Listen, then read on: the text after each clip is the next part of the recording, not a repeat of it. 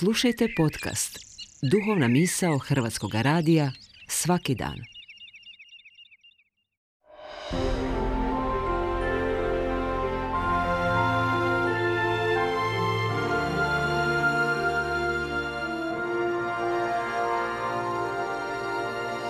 Duhovna misao. Urednica je Blaženka Jančić.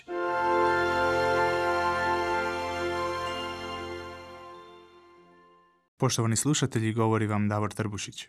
Sigurno ste nejednom primijetili da smo kao ljudi potpuno izgubili sposobnost slušanja. Živimo u kulturi koja više njeguje formu od sadržaja, pa kvalitetu nečijeg javnog nastupa u vizualnom mediju ponajprije prosuđujemo prema neverbalnoj komunikaciji, gestici, mimici, tonu i boji glasa, a tek onda prema onome što je govornik izrekao.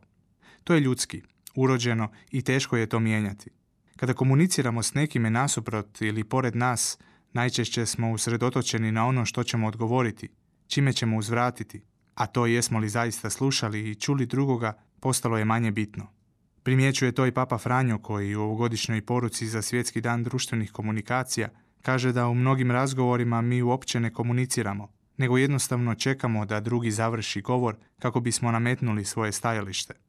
Mi smo nažalost duboko podijeljeno i polarizirano društvo i često se s pravom čini da se ni oko čega ne možemo složiti, kao da teško može zavladati konsenzus oko uobičajenih stvari, a kamoli oko nekih pitanja koja su društveno važnija. Nije riječ o traženju suglasja oko svih tema u javnoj sferi.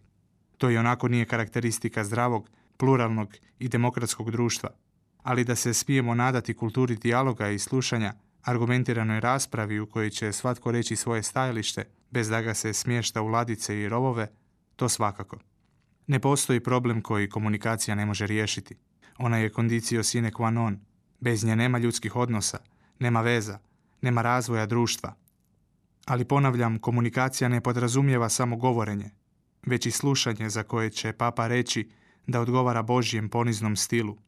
Upravo je poniznost krepost u suprotnosti s individualizmom i egoizmom, jer slušanje je dimenzija ljubavi.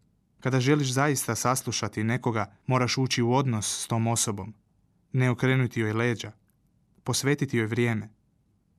Pritom nije dovoljno samo slušati, nego, kao što Papa kaže, treba dobro slušati i posvetiti pozornost onomu u koga slušamo, što slušamo i kako slušamo.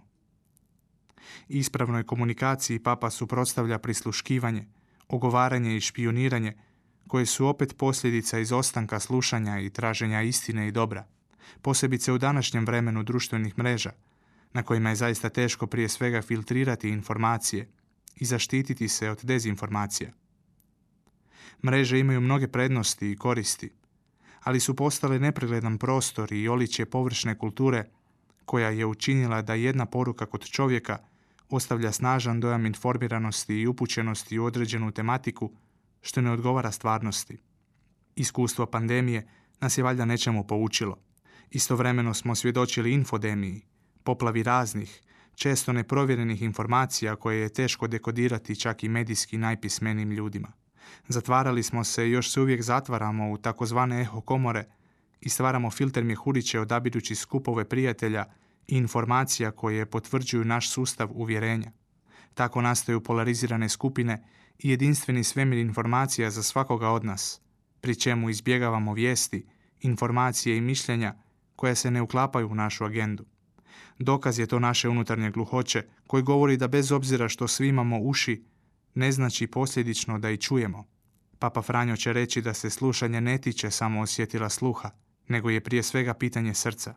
I zato spominje svetog Augustina koji nas poziva da nemamo srce u ušima, nego uši u srcu, da zaista možemo živjeti zajedno, slušati i čuti drugoga.